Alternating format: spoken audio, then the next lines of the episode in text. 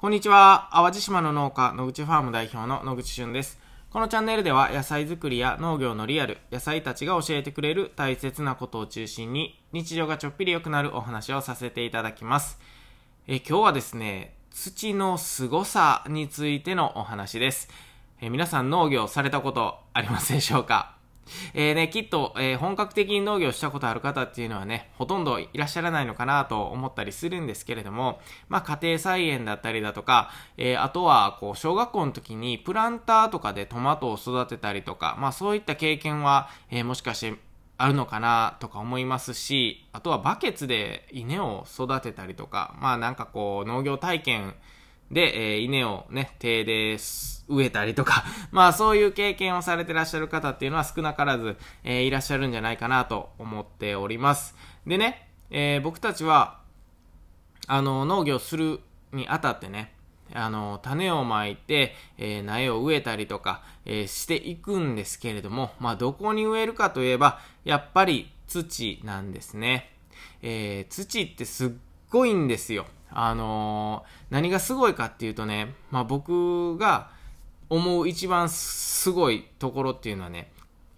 状態を変えられるところがすごいなと思うんですね。えー、例えば、野菜を種まきます。とかね、お米を植えますって言っても、あのー、それが育つ最適な状態っていうのがあるんですよね。土の状態。例えば、野菜でしたら、こう、ふわふわした土っていうんですかね。空気をたくさん含んだ、えー、ある一定以上細かくて、ある一定以上細かくなくて、ちょうどいい塩梅、ちょうどいい具合の土。これね、言葉で説明するのがめっちゃ難しいんですけど、いわゆるこう、ふわふわのベッドみたいなね、自分がこう寝てて心地いいようなベッド。まあそういうイメージの土の柔らかさが一番野菜には適していると言われていますし、えー、僕たちもそれを目指した土作りっていうのを野菜作りにはしていきます。でね、同じ土なんですけど、お米を植えるとき皆さん想像してください。えー、田んぼの中に入ったことがある方でしたらわかると思うんですが、あの、足を踏み入れた時に、こう、ぬるっとね、こうぐにゅぐにゅってするような、あの感触ですよね。あれも土ですよね。なので、同じ土なんですけれども、こうやって、ふわふわになったりとか、お米を植えるときには、こう、泥というかね、ぐにゅぐにゅっていうか、こう、ぬめーっとしたような土。これ同じ土なんですけど、一個違うのは水分量が違うだけなんですよ。含んでる水分量が違うだけで、こんなにも土の状態っていうのは変わってくる。で、もっと言うとね、野菜には関係なくても、土を思いっきり乾かして細かく砕いてやるとね、あの、風が吹いただけでも飛んでいくぐらい、こう、砂のようなサラッサラに、えー、なったりもします。で、えー、中途半端な水分を含んだ時に、例えば、砕くというか、耕してやるとね、えー、こう、ボトボトって言ったらいいんですかね、こう、お団子みたいな土になるんですよね。塊が大きくてねっとりしている。まあ、こういう風に土っていうのは、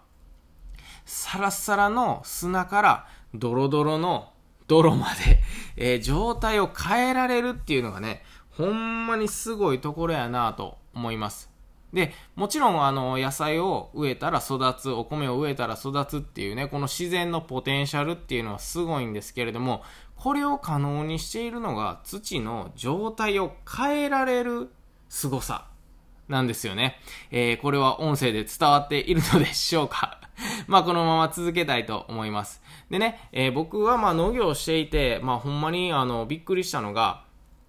まあ僕たち淡路島の農家はですね、結構水田で野菜を育てるっていうことがすごく多くて、あのー、お米を収穫するじゃないですか。その後、例えばレタスを植えたり、玉ねぎを植えたりとか、まあそういったことをするんですよ。で、一般的には普通、まあお米農家さんとかでしたらね、お米を収穫したらもうそのまま、あの、冬を越して、また春になったら耕してお米を植えてっていうのをが当たり前というか、それが、まあ、うん、まあ、スタンダードなんですけれども、えー、僕たちはですね、そのお米を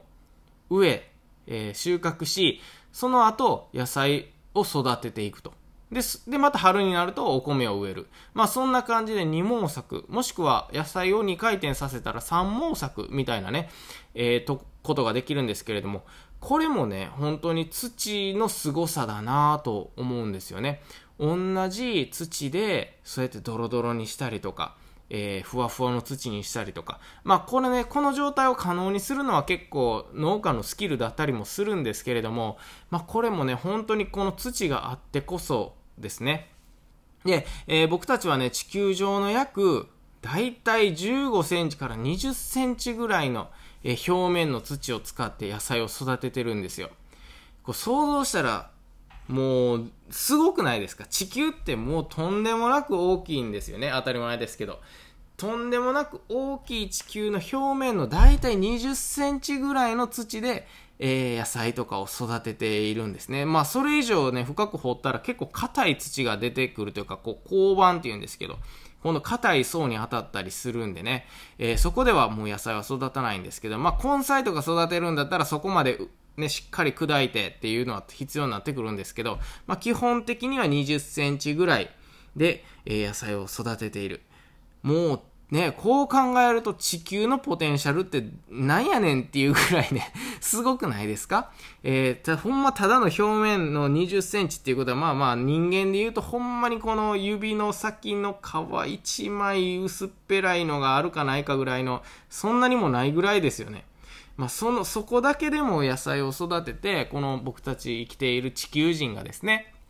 えー、みんな野菜が食べれたり、お米が食べれたり、えー、そ、それぐらいできるだけのパワーを持っているのが、まあ、この地球の土になるわけですね。いや、ほんまに、あの、農業を始めてね、この土の凄さっていうのは、ものすごく感じるところであります。で、まあこれがね、例えば、あのー、まあ土の話で終わると、まあそれだけなんですけど、えっ、と、ここでね、何が学べるかっていうと、あの、僕たちにじゃあ置き換えてみたらね、やっぱりその、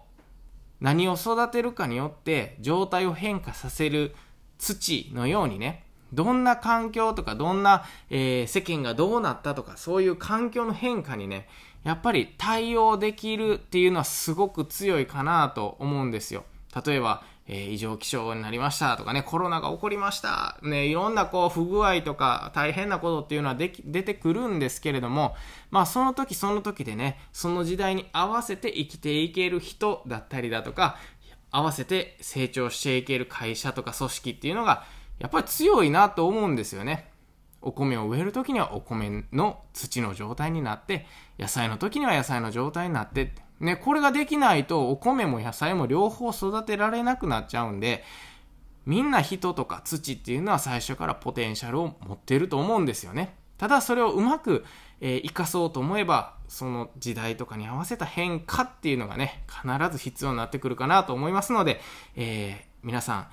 この地球の土に学んでね、えー、この時代にあったように、えー、流れるように風のようにね、生きていけばうまくいくのかななんて、えー、思ったりもしますので、えー、ぜひぜひこれを参考にしていただいて、頭の片隅にね、少し土のことを思い浮かべながら、えー、今日も頑張って